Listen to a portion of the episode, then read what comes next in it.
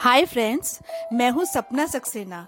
मेरी podcast series wisdom of heart के episode number two में आपका बहुत बहुत स्वागत है।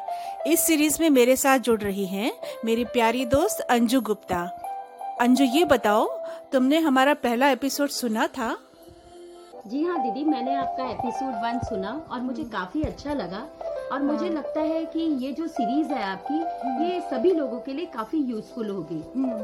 आपने बताया दीदी कि इमोशनल इंटेलिजेंस जो है वो पर्सनल और प्रोफेशनल लाइफ दोनों में ही काफ़ी एफिशिएंट होता है। तो दीदी मैं आपसे ये जानना चाहती हूँ क्योंकि अभी तक हम ये सोचते थे कि प्रोफेशनल लाइफ के अंदर हमको अपनी इमोशंस पे कंट्रोल रखना चाहिए। तो ये जो आपने कहा कि दोनों लाइफ में ज़रूरी है उस पर आप थोड़ा सा प्रकाश डालिए। हाँ अंजू। ये बहुत अच्छा क्वेश्चन तुमने पूछा और मैं भी सोचती हूँ कि इसको एक उसके थ्रू एग्ज़ाम्पल के थ्रू मैं एक्सप्लेन करूँ ताकि ये चीज़ और अच्छी तरह से समझ में आए। मैं तुम्हें एक अपने ही वर्किंग का एग्ज़ाम्पल देती हूँ। एक बार क्या हुआ कि मेरे जो सर थे, मेरे बॉस थे, उन्होंने मुझे बुलाया और मुझे एक उन्होंने प्रेजेंटेशन बनाने के लिए दिया और उन्होंने बोला कि शाम तक ये प्रेजेंटेशन तैयार करके देना है, बहुत ज़रूरी है ये आज ही बनाना। और उसमें काफ़ी सारी इन्फॉर्मेशन चाहिए थी। तो मुझे अंदर से बहुत घबराहट हुई कि इतने कम समय में मैं इसको कैसे बना पाऊँगी। लेकिन जब मैंने अपने सर का चेहरा देखा तो मुझे समझ में आ गया कि इसमें ना कहने की तो कोई गुंजाइश ही नहीं है, उसको आज ही बना के देना पड़ेगा। तो मैंने कहा कि ठीक है सर, मैं इसको बना के देती हूँ शाम तक।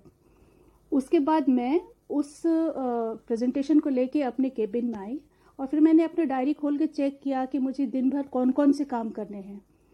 और मैंने देखा कि मेरे कामों की लिस्ट इतनी लंबी है और उसमें से ऐसे कोई काम नहीं है जिसको कि मैं डिले कर सकती हूँ। तो मैंने सोचा कि मेरे पास क्या ऑप्शन हो सकता है? तो मैंने सोचा एक दीपक करके लड़का था जो काफ़ी होशियार था इन सब कामों में। उससे मैंने पहले भी काम करवाया था। उस पर मुझे सबसे ज़्यादा कॉन्फिडेंस था। तो मैंने उसको बुलाया और उसको बोला कि ये वाला प्रेजेंटेशन बनना है शाम तक। तो चार बजे तक मुझे बना के दे देना ताकि मैं उसमें अगर कुछ और इम्प्रूवमेंट करना हो, कुछ चेंजेस करना हो तो मैं करके दे दूँ। ये बहुत ही ज़रूरी है, आज ही बना कर देना है। जनरली वो लड़का जो था वो हर काम बहुत खुशी खुशी करता था। लेकिन उस दिन उसका मूड कुछ मुझे अलग ही नज़र आया। थोड़ा इरिटेट होकर बोला कि, मैडम, इतना बड़ा प्रेजेंटेशन आज कैसे बन पाएगा? इसमें तो लगभग दो तीन दिन का टाइम लग जाएगा, इतनी जल्दी तो नहीं हो पाएगा। उसकी आवाज़ में थोड़ा सा एंगर भी था। तो मुझे थोड़ा बुरा तो हुआ हर्ट तो हुआ। और अब इस सिचुएशन में कैसे डील किया जाए? तो देखो इस तरह की जो सिचुएशन होती है ना उसको दो तीन तीन तरीकों से हैंडल किया जा सकता है। एक तो अगर कोई ईगोइस्ट बॉस है तो वो बोलेगा कि आ, ये मैं कुछ भी सुनना नहीं चाहता। मुझे चार बजे तक किसी भी हालत में ये प्रेजेंटेशन तैयार चाहिए चाहे आप कैसे भी करें। तो इसमें क्या होगा कि वो लेके चला जाएगा प्रेजेंटेशन शायद बना भी देगा। लेकिन क्योंकि उसको हमने ज़बरदस्ती ये काम कराने की कोशिश की है तो वो उसको मन से नहीं बनाएगा और उसको किसी तरह निपटाने की कोशिश करेगा तो जो प्रेजेंटेशन की क्वालिटी है वो बहुत ख़राब हो जाएगी। दूसरा ऑप्शन क्या हो सकता है कि अगर कोई सबमिसिव बॉस है तो वो ये बोलेगा कि ठीक है, तुम जाओ, मैं किसी और से करा लेता हूँ। अब जो वो दूसरा व्यक्ति बुलाएगा, वो इतना कॉम्पिटेंट नहीं है, तभी तो उसको पहले नहीं बुलाया था। तो उससे बुला के जब काम कराते हैं तो भी प्रेजेंटेशन की क्वालिटी के साथ कंप्रोमाइज़ करना पड़ेगा। तो फिर सॉल्यूशन क्या हो सकता है? तो अंजू, मैं तुम्हें बताती हूँ कि मैंने इस सिचुएशन में क्या किया। मैंने उसको दीपक को बोला, ठीक है, कोई बात नहीं, तुम मेरे साथ बैठो, दस मिनट बैठो, अपन चाय पीते हैं। मैंने चाय बुलाई और उसको बिठाया, उससे पूछा कि, तुम आज कुछ परेशान लग रहे हो? कोई प्रॉब्लम है क्या? मुझे बताओ, अगर कुछ हो सकेगा तो हम हेल्प करने की कोशिश करेंगे। हम तुमसे बड़े हैं और हमने उससे ये भी कहा कि क्योंकि तुम इस काम में सबसे अच्छे हो, तुम पर हमें भरोसा है, इसलिए हमने तुम्हें देना चाहता क्योंकि आज करना बहुत ज़रूरी है। लेकिन कोई बात नहीं, पहले तो तुम ये बताओ तुम्हें प्रॉब्लम क्या है। इतना ही बोलने से वो मतलब अंदर से एक तरह से कहना चाहिए, पिघल गया। जितना कंफर्टेबली वो बता सकता था, उसने अपने प्रॉब्लम को बताया, और हम लोगों ने करीब आठ दस मिनट तक बात की और चाय पी। उसके बाद उसने कहा कि, मैडम, मैं ले जाता हूँ, ये प्रेजेंटेशन में कोशिश करूँगा कि जल्दी आपको बना के दे दूँ। अब अंजु, ये बताओ कि उसके व्यवहार में जो ये चेंज आया, ये क्यों आया होगा? ऐसा क्या है, हुआ होगा? दीदी मुझे ऐसा लगता है कि उसे लगा कि आप उसको अपने करीब पा रही हैं हम्म आप उसके के लिए थोड़ा सा कुछ फील करती हैं कि आपके इमोशनली आप उससे अटैच्ड हैं हम्म। जो कि आप उसको समझ पाएँगी कि भाई हो सकता है कि उसके अंदर जो प्रॉब्लम्स चल रही हैं हम्म उस कारण वो ये जो नहीं कर पा रहा है अभी दे नहीं पा रहा है। इस कारण से। हाँ अंजू तो बिल्कुल ठीक बोल रही हो। देखो, उसको जो ये दस मिनट का टाइम उसके साथ दिया ना तो उसकी वजह से उसके पास तीन चार जो उसको कहना चाहिए मैसेजेस गए। पहला ये कि मैडम मेरे ऊपर भरोसा करती है। तो ये चीज़ जो है, ये एक प्राइड की बात है। दूसरी चीज़ ये है कि वो मेरे प्रॉब्लम को समझती है मतलब अंडरस्टैंडिंग है तो इससे किसी भी आदमी को कंफर्टेबल तो लगता है अच्छा तो लगता ही है। तीसरा जो उस समय उसके अंदर जो भी इरिटेशन भरा हुआ था वो दस मिनट के शांति के कन्वर्जेशन के बाद। उसका मन शांत हो गया। तो इस चीज़ ने उसको इतना मोटिवेट किया कि अंजू तुम विश्वास नहीं करोगी कि उसको हमने चार बजे तक का टाइम दिया था लेकिन वो तीन बजे ही प्रेजेंटेशन बना के ले आया। और बोला कि मैडम, इसको चेक कर लीजिए अगर इसमें कोई कमी रह गई या इम्प्रूवमेंट करना है तो आप मुझे बता दीजिए, मैं उसको करके ले आऊँगा। तो ये जो एग्ज़ाम्पल है, इसके थ्रू हम ये बताना चाहते हैं कि जब आप सिचुएशन को इमोशनली इंटेलिजेंटली तरीके से हैंडल करने की कोशिश करते हैं तो पूरा जो ऑफ़िस का एनवायरनमेंट है, वो ही अच्छा हो जाता है।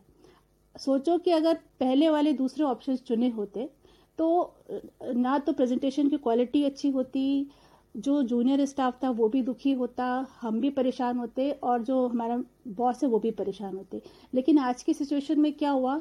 इसमें ये हुआ कि उस, वो भी मोटिवेटेड फील हो गया, वो अपने प्रॉब्लम्स को भूल गया और उसने अच्छा काम किया तो हम भी खुश हुए, हमारे बॉस भी खुश हुए। तो इस तरह से पूरा जो हमारा ऑफ़िस का एनवायरनमेंट होता है, अगर हम लोग अच्छी अंडरस्टैंडिंग के साथ एक दूसरे के इमोशन को समझते हुए करते हैं तो पूरा पूरा एनवायरनमेंट अच्छा रहता है। इसीलिए कहा जाता है कि इमोशनली इंटेलिजेंट होना बहुत ज़रूरी है इवन प्रोफेशनल लाइफ में भी। थैंक यू दीदी। आपने बहुत ही अच्छा एग्ज़ाम्पल दिया। इससे मुझे पूरी तरह से क्लियर हो गया कि किसी भी ऑर्गेनाइजेशन में एक अच्छा माहौल बनाने के लिए इमोशनल इंटेलिजेंट बिहेवियर को अपनाना कितना आवश्यक है। हाँ अंजू। और इमोशनल इंटेलिजेंस एक्चुअली क्या है? ये पहले के जो मैनेजमेंट की थ्योरीज होती थी उसमें इमोशनल इंटेलिजेंस के बारे में लोगों को ज़्यादा पता नहीं था। लेकिन ये 90s के डेकेट में एक डेनियल गोल्डमैन करके साइकोलॉजिस्ट हुए हैं, जिन्होंने इमोशनल इंटेलिजेंस के ऊपर काफ़ी प्रकाश डाला। और उन्होंने बताया कि पाँच की फैक्टर होते हैं, जो कि इमोशनल इंटेलिजेंस को डिफाइन करते हैं, ऐसा कहा जा सकता है। पहला तो ये है कि सेल्फ अवेयरनेस सेल्फ अवेयरनेस मतलब ये है कि हमारे खुद के इमोशन या मेंटल स्टेट कैसी है, हमको मालूम होना चाहिए कि हम खुशी महसूस कर रहे हैं, या हम किसी बात से दुखी है, या हमको इरिटेशन लग रहा है, या हमारे अंदर कोई गुस्सा है क्योंकि जब हमें पता होगा कि हमारी मेंटल स्टेट क्या है, तभी हम उस पर काम कर पाएँगे। दूसरी चीज़ होती है सेल्फ रेगुलेशन या सेल्फ कंट्रोल मतलब अगर हमको पता है कि हमें आज किसी बात पे गुस्सा आ रहा है, लेकिन हम अगर, हमें अगर ऑफ़िस में काम कर रहा है तो हमें अपने गुस्से पे कंट्रोल करना आना चाहिए। तो ये दूसरी चीज़ हो गई सेल्फ कंट्रोल तीसरी चीज़ होती है मोटिवेशन मोटिवेशन सेल्फ मोटिवेशन भी और दूसरों को मोटिवेशन करने, करना भी. जैसा कि मैंने इस एग्ज़ाम्पल में भी बताया कि मोटिवेशन मतलब ये हो गया कि चीज़ों को सही दिशा में मोड़ना और खुद को और सामने वाले को अच्छा बेटर करने के लिए प्रोत्साहित करना. तो ये भी इमोशन से रिलेटेड चीज़ होती है. चौथी चीज़ होती है एम्पैथी एम्पैथी मतलब संवेदनशीलता कह सकते हैं। सामने वाले के इमोशंस को समझने की क्षमता होती है, उसको एम्पैथी कहते हैं। तो जब तक आपके अंदर एम्पैथी नहीं होगी, आप सामने वाले के इमोशंस को समझोगे नहीं तो आप उसके हिसाब से रिस्पॉन्ड नहीं कर पाओगे। पांचवी चीज़ होती है सोशल स्किल्स सोशल स्किल्स तो मेरे ख्याल से सभी लोग समझते हैं। जो हमारी स्किल्स होती है सोशल स्किल्स वही हमारे पर्सनल रिलेशंस को मज़बूत बनाती है। तो ये इमोशनल इंटेलिजेंट जो होता है, मेरे ख्याल से अब काफ़ी अच्छी तरह से क्लियर हो गया होगा कि इससे मैं क्या कहना चाहती हूँ, इसका मतलब क्या है? जी दीदी, बिल्कुल बहुत ही अच्छी तरीके से अब समझ में आ गया है कि एक इमोशनल इंटेलिजेंट बिहेवियर की क्या आवश्यकता है। अच्छा दीदी, यानी कि हमें हर कन्वर्जेशन में अपने बिहेवियर को लेकर के थोड़ी सी सावधानी बरतनी चाहिए? क्या इसी तरीके से हमें पर्सनल रिलेशंस में भी अपनी इमोशंस पे कंट्रोल रखना चाहिए? हाँ अंजू, बिल्कुल। मैं तो ये बोलूँगी कि हमारे जो भी कन्वर्जेशन होता है, किसी के भी साथ होता है, हर कन्वर्जेशन जो होता है, उसमें इमोशनल इंटेलिजेंसी ज़रूरी है। और ख़ास तौर पे जैसा कि मैंने पिछले एपिसोड में बताया था कि मैं बच्चों के बारे में, पेरेंट्स को किस तरह से कॉन्फिडेंट बनाने के लिए बिहेव करना चाहिए, इसके बारे में मैं अभी एग्जांपल लेके एक बताना चाहूँगी। और अपन लोग अभी बच्चों की पेरेंटिंग के बारे में कन्वर्जेशन स्टार्ट करते हैं। तो एक छोटी सी स्टोरी मैं बताती हूँ कि दो बच्चे थे, एक का नाम था नितिन और एक का नाम था विपिन। दोनों एक ही क्लास में पढ़ते हैं और उनका एक ही सेक्शन में पढ़ते हैं और उन लोग रहते भी एक ही बिल्डिंग में हैं। और दोनों की उम्र लगभग छः साल है। जो नितिन है, वो मैथ्स में काफ़ी होशियार है, लेकिन इंग्लिश में थोड़ा वीक है। और इसके उल्टा जो विपिन है, वो मैथ्स में थोड़ा वीक है, लेकिन लैंग्वेज में काफ़ी होशियार है। तो एक दिन क्या हुआ कि इन लोग के जो मंथली टेस्ट होते हैं, उसमें नितिन को मैथ्स में टेन आउट ऑफ़ टेन मिला और इंग्लिश में सेवन आउट ऑफ़ टेन मिला। और विपिन को मैथ्स में एट आउट ऑफ़ टेन मिला और इंग्लिश में टेन आउट ऑफ़ टेन मिला। तो दोनों जने जब आए तो उनके मॉम्स उन्हें लेने के लिए बस स्टैंड पे आई। नितिन के मॉम ने पूछा जो नितिन था, उसने बहुत ही एंथुजियास्टिकली बताया कि, माँ, मुझे मैथ्स में टेन आउट ऑफ़ टेन मिले हैं। तो माँ ने बोला कि, वो तो आना ही था, मैंने तुम्हें कितनी प्रैक्टिस कराई थी तो वो तो आना ही था, लेकिन इंग्लिश का क्या हुआ? तो उसने बोला कि इंग्लिश में, माँ, मुझे सेवन आउट ऑफ़ टेन मिले हैं। सिर्फ़ सेवन ही मिले हैं? मैंने तुम्हें इतनी बार बोला, तुम इंग्लिश में वीक हो, तुम इसमें प्रैक्टिस किया करो, तुम, लेकिन तुम कोई बात मानते ही नहीं हो। चलो घर चलो। और विपिन को कितने मार्क्स मिले हैं? तो उसने बताया कि विपिन को इंग्लिश में टेन आउट ऑफ़ टेन मिले। देखो, अगर वो ला सकता है तो तुम क्यों नहीं ला सकते हो? और वो अपने बच्चे को लेकर घर आई। फिर उन्होंने बोला कि देखो, मैंने तुम्हारे लिए स्वीट कॉर्न के सैंडविच बनाए हुए हैं। ये बहुत हेल्दी होते हैं। इसको तुम खा लो। तो बच्चा तब तक बहुत ज़्यादा अंदर से रिजेक्टेड फील कर रहा था। दुखी महसूस कर रहा था क्योंकि उसको जो रिकग्निशन मिलना चाहिए, अच्छे मार्क्स के लिए, वो नहीं मिला क्रेडिट नहीं मिला, बल्कि उसको उल्टे डांट पड़ गई। तो उसने अपना गुस्सा दूसरी तरह से निकाला। उसने बोला कि मुझे नहीं खाना है सैंडविच क्योंकि वो बच्चे एक्सप्रेस नहीं कर पाते कि उनको गुस्सा किस चीज़ का आ रहा है। और उस पर फिर माँ को और गुस्सा आ गया।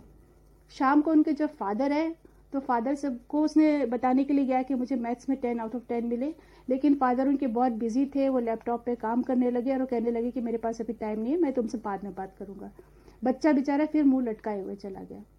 वही दूसरी ओर जब विपिन अपने घर गया तो उसने अपनी माँ को बताया तो उसकी माँ ने बोला कि, वाह, बहुत अच्छा तुम्हें लैंग्वेज में तुम अच्छी मेहनत करते हो तो देखो तुम्हारे अच्छे मार्क्स आए तो उसने अपने मन से कहा कि, माँ, लेकिन मेरे मैथमेटिक्स में अच्छे नंबर नहीं आ पाए, सिर्फ़ एट आउट ऑफ़ टेन आए हैं।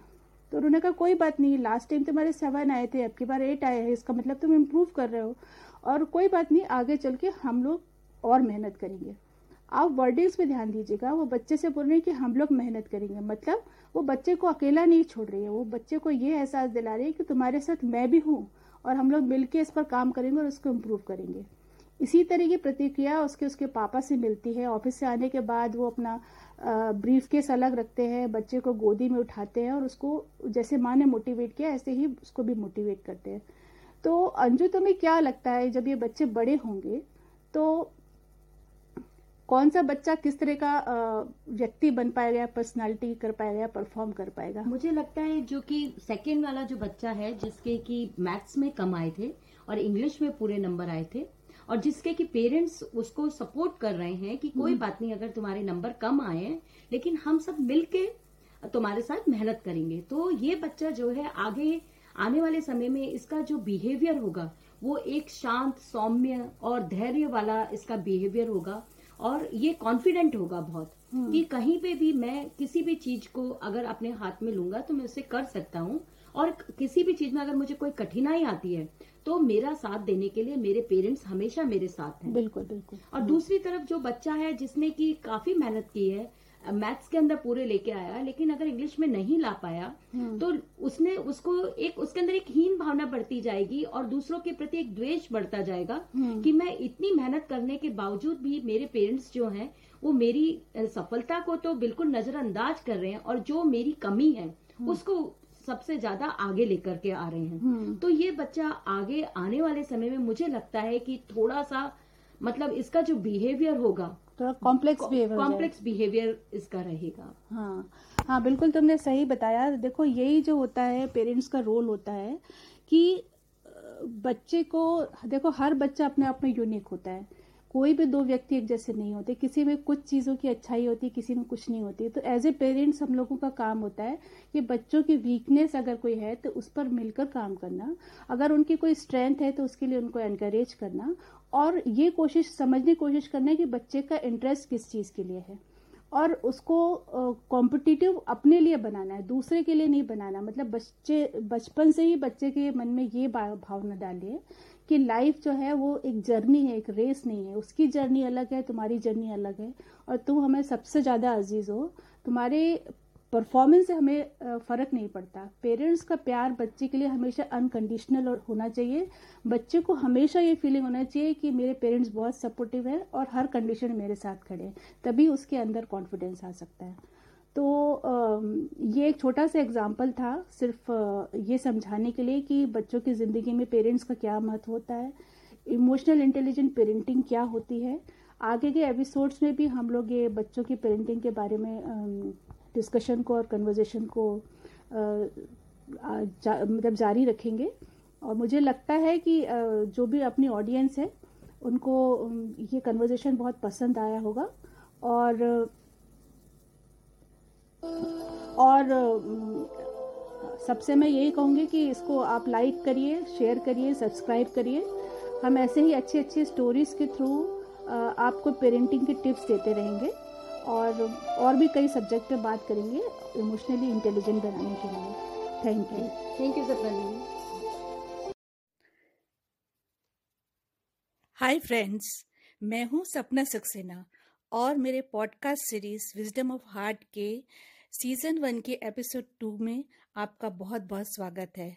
आज मेरे साथ कन्वर्जेशन में मेरे साथ जुड़ रही हैं मेरी प्यारी दोस्त अंजू गुप्ता।